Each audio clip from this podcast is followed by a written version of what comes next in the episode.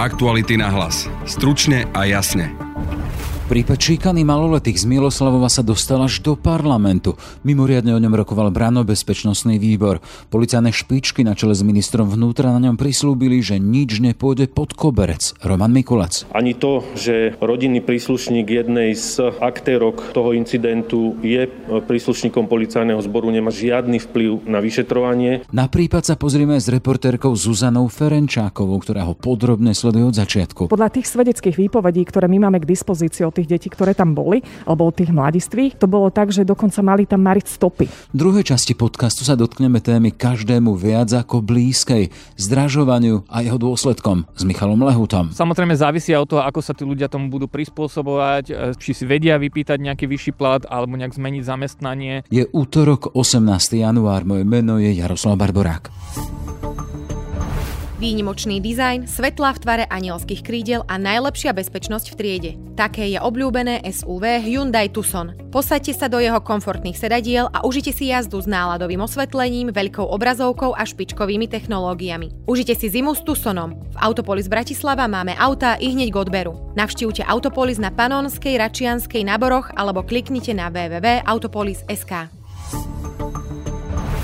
Vyšetrovať sa bude nielen samotná šikana, ale aj jej vyšetrovanie. Záver, ktorý odznel po samotnom mimoriadnom zasadnutí parlamentného brannobezpečnostného výboru k znepokojujúcemu prípadu šikany maloletých v Miloslavove. 2. januára tam mali len 11-ročné dievča napadnúť, opiť a vyzliť kamaráte. Všetko si pritom nahrávali do mobilných telefónov a zverejnili na sociálnych sieťach. Zasadnutie parlamentného výboru inicioval podpredseda Národnej rady Gabro Grendel. Požiadal som pána predsedu o zvolanie tohto výboru z dôvodu, že od začiatku medializácie tohto incidentu vznikali pochybnosti o tom, či orgány činné v trestnom konaní urobili všetko, čo urobiť mali pre vyšetrenie tohto prípadu. Z môjho pohľadu tento výbor bol mimoriadne užitočný a za kľúčové považujem dva závery. Poprvé, že inšpekcia ministerstva vnútra preverí na dva roky spätne, čo sa dialo v Miloslavove a či policia náhodou v minulosti nezanedbala nejaké podnety od občanov v súvislosti s detskou šikanou. A ten druhý kľúčový záver z môjho pohľadu je ten, že trestné stíhanie vo veci začala polícia i hneď tú prvú noc, keď sa incident stal, keď poškodená prvýkrát vypovedala. To znamená, že trestné stíhanie vo veci sa začalo ešte pred zverejnením tohto prípadu. Samotné zasadnutie výboru bolo za zatvorenými dverami vzhľadom na fakt, že vyšetrovanie nie je ukončené. Pred poslancov predstúpil minister vnútra Roman Mikulec, viceprezident policajného zboru Bránko Kiš a bratislavský krajský policajný riaditeľ William Adamec. Po výbore odpovedali na otázky novinárov. Matka obete nám povedala, že až po piatich dňoch rokoch volali jej dceru na to, aby ju teda odfotografovali s tými zraneniami, ktoré teda ona mala mať. Urobila to až krajská kriminálka. Znamená to, že čo? Že môžeme povedať, že to možno podcenili tí policajti z okresného riaditeľstva v Senci? Alebo ako sa teda na to pozráte? Budete to preverovať, prešetrovať? V prvom rade to nie je úplne pravda. Tie neodkladné úkony boli vykonané okamžite po príchode hliadky na miesto činu. Vzhľadom na stav dotyčnej osoby, intoxikácia a tak ďalej, nebolo možné urobiť niektoré veci a urobili sa až e, následne v nemocnici a potom, ale k tomu sa nejdem vyjadrovať vzhľadom na to, že naozaj tieto veci a to, to vyšetrovanie ďalej prebieha, sú tam znalecké posudky rozbehnuté a tak ďalej. V každom prípade paralelne s tým vyšetrovaním je aj nariadená kontrola, ktorú vedie Úrad inšpekčnej služby a kde sa budú zapodievať e, aj obdobím celých dvoch rokov, aby sme teda reagovali aj na tie veci, ktoré sa e, objavili v médiách, že, že boli tam určité podnety a či sa tým teda príslušné orgány aj zodpovedne zaoberali. Toto takisto bude predmetom ďalších konaní. Čo môžem povedať povedať je, že na základe informácií, a to môže potvrdiť aj pán krajský riaditeľ, nebol žiadny podnet či od obyvateľov, alebo od e, rodičov v minulom roku alebo v predchádzajúcom období, tak ako sa to prezentovalo, že, že tých podnetov a tých upozornení bolo niekoľko, nie, nebolo. Minimálne asi budete mať záznamy o tom, že teda tie hliadky tam chodili častejšie, lebo čo máme teda my informácie, tak tie hliadky tam vraj teda chodili do toho družstva, že tam sa rozprávali s tými mladými a minimálne sa mali rozprávať aj s ich rodičmi. Čiže o tomto by záznam zrejme malo existovať, nie? K tomuto, ak sa môže vyjadriť pán Krajský, nech sa páči. Nemáme takéto informácie, že by sa tam rozprávali alebo nejakým spôsobom, že by preverovali konkrétne veci protiprávneho konania. Možno, že sa rozprávali s nimi, ale v rámci nejakého výkonu hliadkov obchodskej služby.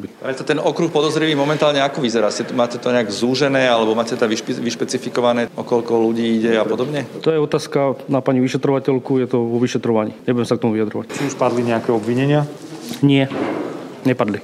A vieme odhadnúť, že kedy asi padnú. Či je to na spadnutie, že dnes, zajtra, alebo to ešte musí prebehnúť nejaký proces? Je tam vykonávané znalecké dokazovanie vzhľadom na to, že sme pribrali viacerých znalcov do konania a po vykonaní to znalecké dokazovania predpokladám, že budú tam znesené nejaké obvinenia. A prečo to teda už potom nevyšetroval okres, ale kraj? Lebo sme sa rozhodli, že to bude vyšetrovať krajská kriminálka. Nebol na to nejaký dôvod, len ste sa rozhodli, tak? Áno. Vzhľadom na to tá závažnosť toho prípadu a odkrytia viacerých tých že informácií, ktoré neboli jednoznačne preverené, vzhľadom na to teda, že aby to vyšetroval útvar, e, ktorý vyšetruje závažnú trestnú činnosť a teda má možno, že síly a prostriedky na to, aby teda viacero policajtov na tom pracovalo, preto som sa rozhodol, že to bude vyšetrovať krajská kriminálka. Za informácie, ktoré máte doteraz z postupu polície vašich kolegov, teda ste spokojní s výkonom ich práce, ste na nich hrdí? Ja som spokojný s tým, čo vykonali. V rámci tých informácií, ktoré mali na začiatku toho vyšetrovania, vykonali všetky opatrenia a všetky, všetky veci, ktoré mohli vykonať. V tej situácii na začiatku toho vyšetrovania, teraz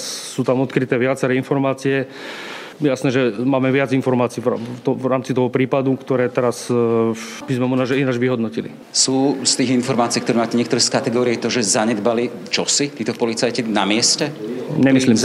Ja žiadne také informácie nemám. Šéf bezpečnostného výboru Juraj Krúpa z koaličného Olano. A sme preverovali teda aj prepojenia, ktoré boli spomínané aj na verejnosti a v médiách medzi podozrivou a osobou, ktorá pracuje v polícii. Vysvetlenie zo strany polície policajného zboru bolo také, že tento incident teda vyšetruje krajské riaditeľstvo a je zabezpečené to vyšetrovanie tak, aby osoba v podstate sa nemala ako dostať do styku s priebehom vyšetrovania. Ex-ministerka vnútra Denisa Saková z hlasu pri otázke prípadných pochybení polície pri vyšetrovaní chce počkať na závery inšpekcie. Kde ja vidím priestor na zlepšenie určite lepšie, lepší manažment policie a lepšie personálny manažment policie, pretože mám viacero informácií, informácií a jednoducho sú to informácie, ktoré sú overené, že z okresných úrovní a z krajských úrovní, to znamená, že tomu strednému manažmentu sú odoberané personálne zdroje a tieto personálne zdroje putujú na NAKU. Ja chápem ambíciu tejto vlády, ja chápem aj ambíciu pána ministra vnútra, aj pána prezidenta policajného zboru, že chcú najmä vyšetrovať ekonomickú trestnú činnosť a korupciu ako takú,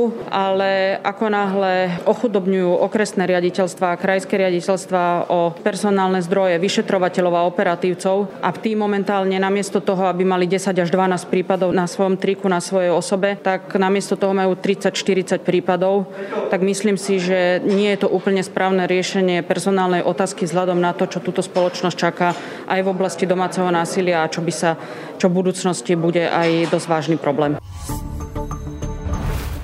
prípad šikany v Miloslavove a Zuzana Ferenčaková, reportérka televízie Markíza, ktorý ho sleduje už od začiatku. Pekný deň ti prajem. Pekný deň. Zuzka, sleduješ tento prípad od začiatku. Aj vo vašom vysielaní máte exkluzívne rozhovory a zábery na či obeď, či mladých, ktorí sa na tom skutku podielali. Čo doteraz môžeme povedať o tomto prípade? Prečo sa stal takýmto exemplárnym na Slovensku? Doteraz môžeme akurát skonštatovať fakty v podstate, že čo sa stalo. Celé sa to malo udiať vlastne 2. januára podvečer v Miloslavove na bývalom družstve. Stretla sa tam partia tínedžerov, ktorí sa tam údajne teda stretávali častejšie. No a prišla vlastne aj táto 11-ročná školáčka. No a celé sa to malo začať tým, že táto 11-ročná školáčka nechtiac mala vyliať nealko na jednu z tých účastníčiek. No a vtedy sa vraj teda rozhodli, že budú do nej liať nejakým spôsobom násilu alkohol. Toto vyplýva zo, z tých svedeckých výpovedí vlastne tých detí, ktoré tam boli. No a potom neskôr vlastne to malo ako keby vyvrcholiť tým, že jej mali vyzlieť stričko tejto 11-ročnej školáčke. Ona bola už v tom čase teda pod vplyvom alkoholu, až tak, že ako keby nevedela ani komunikovať. Dokazujú to vlastne tie videá, ktoré si tie deti urobili. No a oni si ju nakrúcali jednak nahu a jednak celú krvavú. Toto nevieme stále, že čo sa vlastne stalo, lebo jedna verzia hovorí o tom, že oni ju tam mali fackať a údajne majú z toho existovať aj videá. A druhá, a teda nie jeden ju mal fackať, ale takisto ju mali byť napríklad aj takým spôsobom, že ju kopali do rebier. Hej? Čiže a toto si všetko vlastne mali nakrúcať. Policajti boli privolaní vlastne až v čase, keď jedna z tých účastníčiek, tínedžerka zavolala sanitku, pretože naozaj tá obeď už bola celá teda od krvi a nevládala ani chodiť stáť. Videli sme to vlastne aj na tých videách, hej. No a oni ju vlastne previezli do nemocnice, kde ju ošetrili a na druhý deň ju prepustili, ak mám správne informácie. No a policajti tam vlastne prišli v tom čase. S tým, že vlastne títo tínedžeri sa mali dohodnúť na verzii, že povedia, že ju tam takto našli v takomto stave a že ju zrejme niekto olúpil. Podľa tých svedeckých výpovedí, ktoré my máme k dispozícii od tých detí, ktoré tam boli, alebo od tých mladiství, to bolo tak, že dokonca mali tam mariť stopy že mali napríklad utierať jej telefón, odhodiť ho, takisto aj kabelku, aby tam nenašli žiadne daktyloskopické stopy alebo vôbec nejaké stopy, že tam títo tínedžeri s ňou boli a že jej to mohli údajne spôsobiť. Z tých vašich rozhovorov práve s týmito svetkami vyplýva aj to teda, že aspoň čo sme videli vo vašich spravodajstve, hovorili, mali sme tam alkohol, policajti sme to aj nastavovali, aby to videli a oni si to nejakým spôsobom ako nevšimli, ako keby nechceli všimnúť alebo bagatelizovali. Možno hovoriť v tomto prípade o spackanej práce policii? Myslím si, že toto by mali všetko preskúmať minimálne nejaké kontrolné orgány, ak nie teda policajná inšpekcia, respektíve inšpekcia ministerstva vnútra, pretože naozaj to vyzerá tak a to nie je, že my si to myslíme, ale opäť o tom hovoria tí, ktorí tam boli, čiže tí svetkovia alebo tí priami účastníci, pretože naozaj jedno z tých dievčat nám porozprávalo, že ona im tam dokonca nechala ako keby tú fľašu vodky, aby, aby to videli, že teda zrejme tam teda pili a tak ďalej, no ale že tí policajti teda len vyliali tú fľašu vodky, ani ju údajne teda nezaistili. Čiže akoby, ja by som to rozdelila tak na dve časti, že jedna vec je, čo sa týka obete a zaisťovania stôp tej samotnej obete, lebo aj tam máme svedeckú výpoveď matky, ktorá zase tvrdí, že ju zavolali vlastne až krajská kriminálka a až po piatich dňoch, že ju chcú vôbec fotografovať, hej, s tými zraneniami. No, čiže to je jedna, jeden taký okruh vážny a druhý ten vlastne to miesto činu. Kde napríklad, ja som včera robila rozhovor s rektorkou Policajnej akadémie, kde sa vlastne tí budúci príslušníci učia ako majú zaisťovať stopy, čo má byť na začiatku toho vyšetrovania, ako sa majú stavať k tomu miestu činu. A ona jednoznačne povedala, že netreba nič podceňovať. Nevieme, že či to oni naozaj podcenili, ale zatiaľ to tak vyzerá, že áno. Tá úvodná otázka znela aj, čo z tohto prípadu urobilo to exemplum, to exemplárne na Slovensku? Myslím si, že to bolo práve to, že sa to začalo tak strašne rýchlo šíriť aj tými sociálnymi sieťami. Evidentne aj tie deti samotné, a to môžem povedať za moju kolegyňu, ktorá vlastne bola prvá akoby oslovená aj tými deťmi, aj tou matkou obete, Kristínu Kevešovú, ktorá sa tomu venuje vlastne od začiatku tomuto prípadu a ja s ňou vlastne spolupracujem na tom, že vlastne sa to objavilo na sociálnych sieťach, že si to neposielali ako keby tie deti len medzi sebou, lebo to je dôležité, že im zaistili tie mobily. Čiže evidentne sa to dialo ešte predtým, ako verejnosť vôbec sa dozvedela o tomto prípade. A myslím si, že je to tak strašné. Ja keď som videla prvýkrát to jedno z tých videí, alebo teda úryvok e, z toho videa, tak naozaj ma až stislo pri srdci, lebo ako prišlo mi to úplne ako nonsense, že neviem si to predstaviť, že buď my sme vyrastali v úplne iných časoch, alebo tie deti sú nejaké, že nikto na nich ako keby, nie že nedohliadal, ale že, že, že sa to nedá nejakým spôsobom ustrážiť, že prišlo mi to také veľmi zvláštne, však aj my sme e, povyvádzali veci, ale že toto, aby sme niekoho mladšieho nejakým takýmto spôsobom dehonestovali, keď to môžem takto nazvať, tak toto si ja nepamätám, že by sme my robili teda naša generácia. Hej? To je ďalšia veľká téma pre psychologov, pre odborníkov, ale ešte sa vráťme vyslovene k tomu, teda k tomu aktuálnemu prípadu. Nakoľko vy veríte ako novinári, reportéri výpovediam týchto mladých svetkov, ktorí tam boli, ktorí hovoria svoju verziu? Takto, tých verzií je viacero, to sme si povedali už na začiatku, že jedni tvrdia, že sa dohodli ako keby na nejakej verzii, že to malo byť lúpež, že tam tu teda obeď len našli.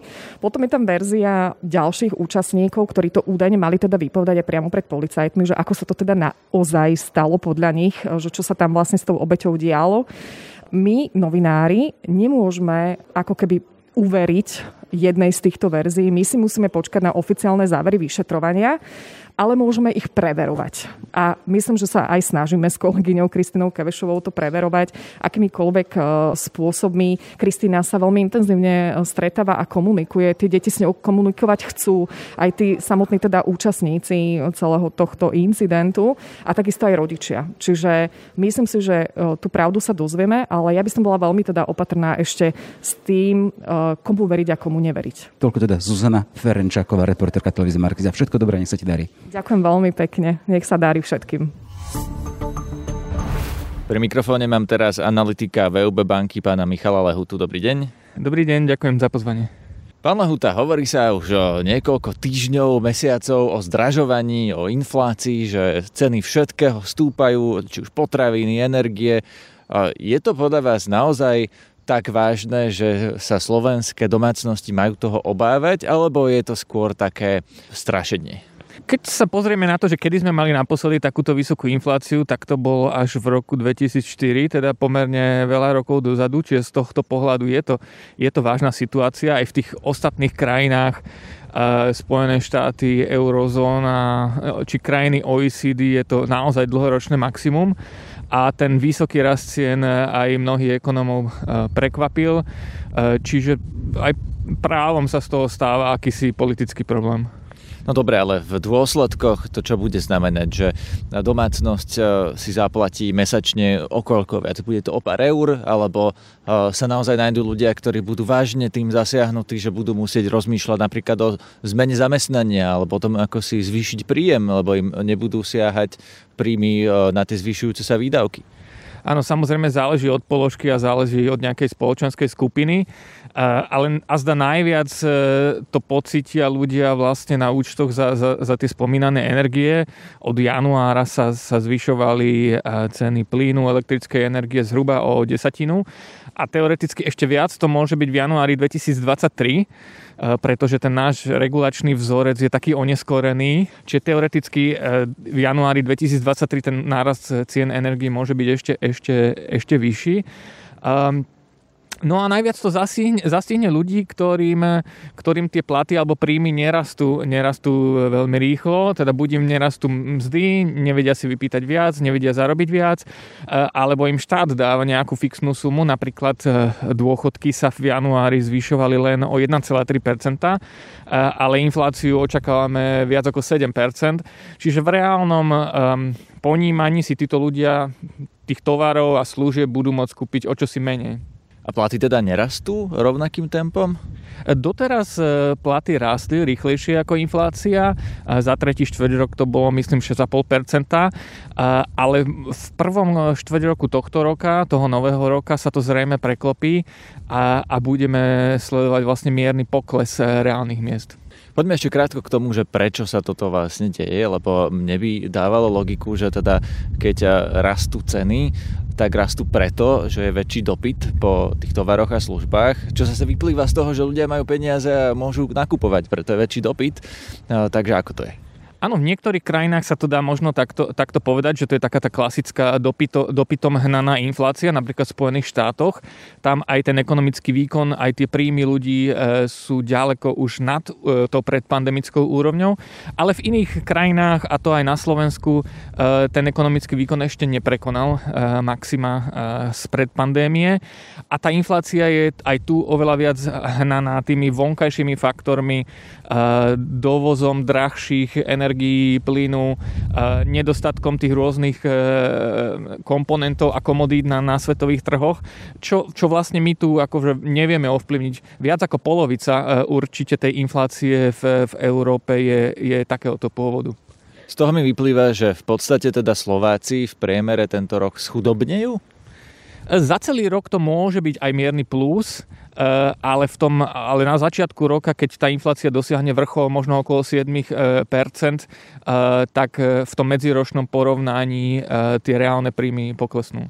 Koho to najviac postihne? Vy už ste spomenuli dôchodcov, spomenuli ste ľudí, ktorým príjmy nerastú alebo ktorí teda nemôžu alebo nevedia si vypýtať, majú to komplikovanejšie. No, to znamená čo v praxi? Že bude väčšia nerovnosť medzi tými, ktorí, na, ktorým tie príjmy rastú, napríklad v nejakom súkromnom sektore a medzi tými, ktorí napríklad sú odkázaní na nejaké dávky?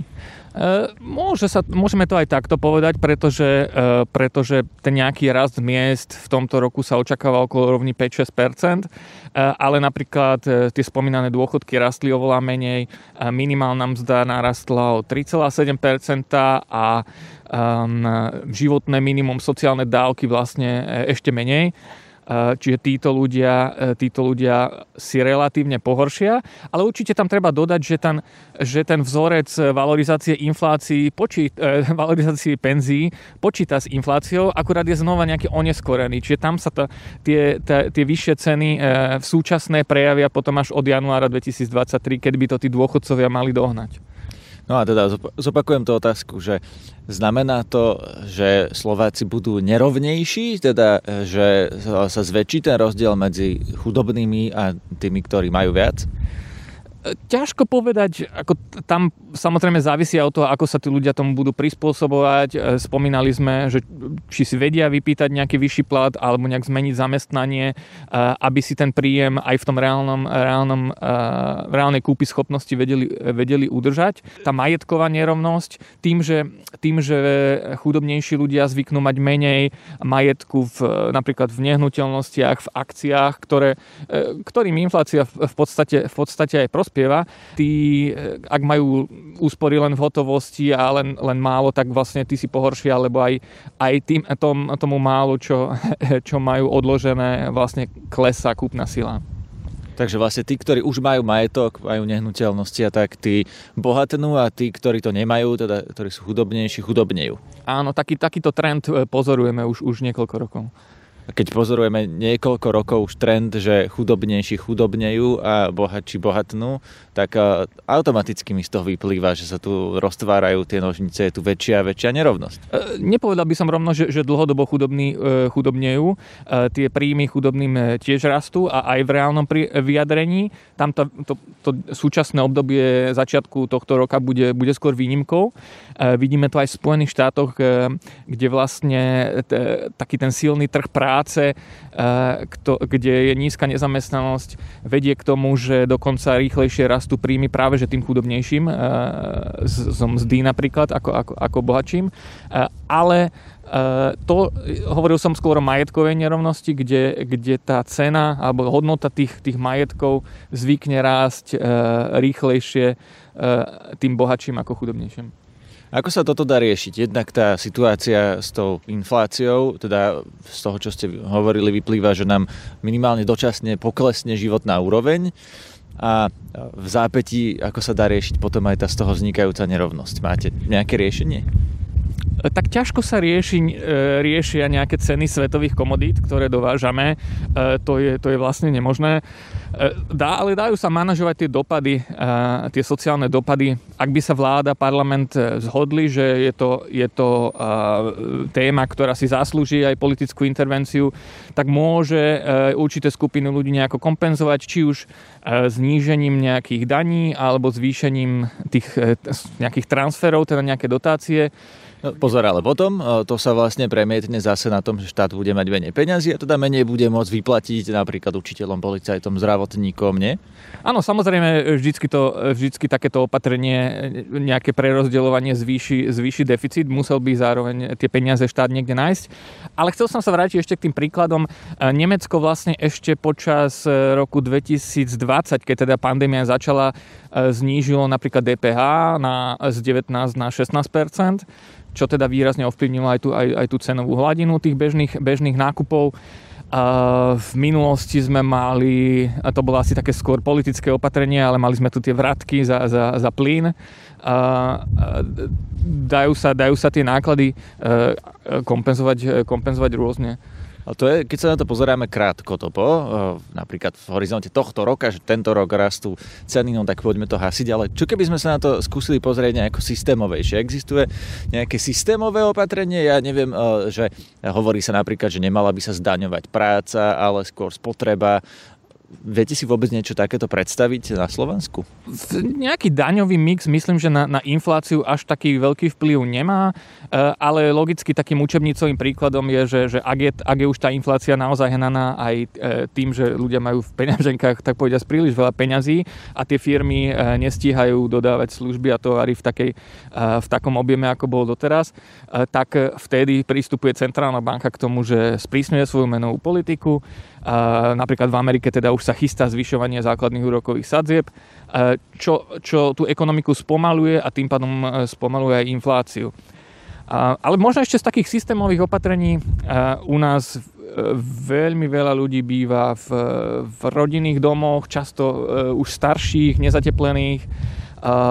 Budú dávať veľmi, veľmi veľké peniaze na, na plyn, kúrenie, energie a podobne, tak tuto aj v rámci napríklad plánu obnovy sa, sa ide dotovať rekonštrukcia rodinných domov, kde si vlastne domácnosti môžu znížiť potom dlhodobo ten, ten, tie účty za, za energie.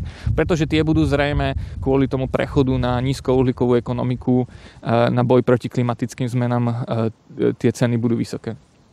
Čiže cena za elektrinu, plyn a toto to, to sa zrejme bude do budúcna aj naďalej zvyšovať a podľa vás systémové opatrenie je napríklad zatepliť si dom.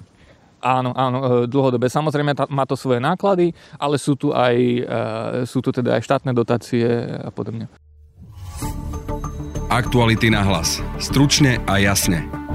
Sme v závere. Za pozornosť ďakuje Peter Hanák a Jaroslav Barborák. Aktuality na hlas. Stručne a jasne.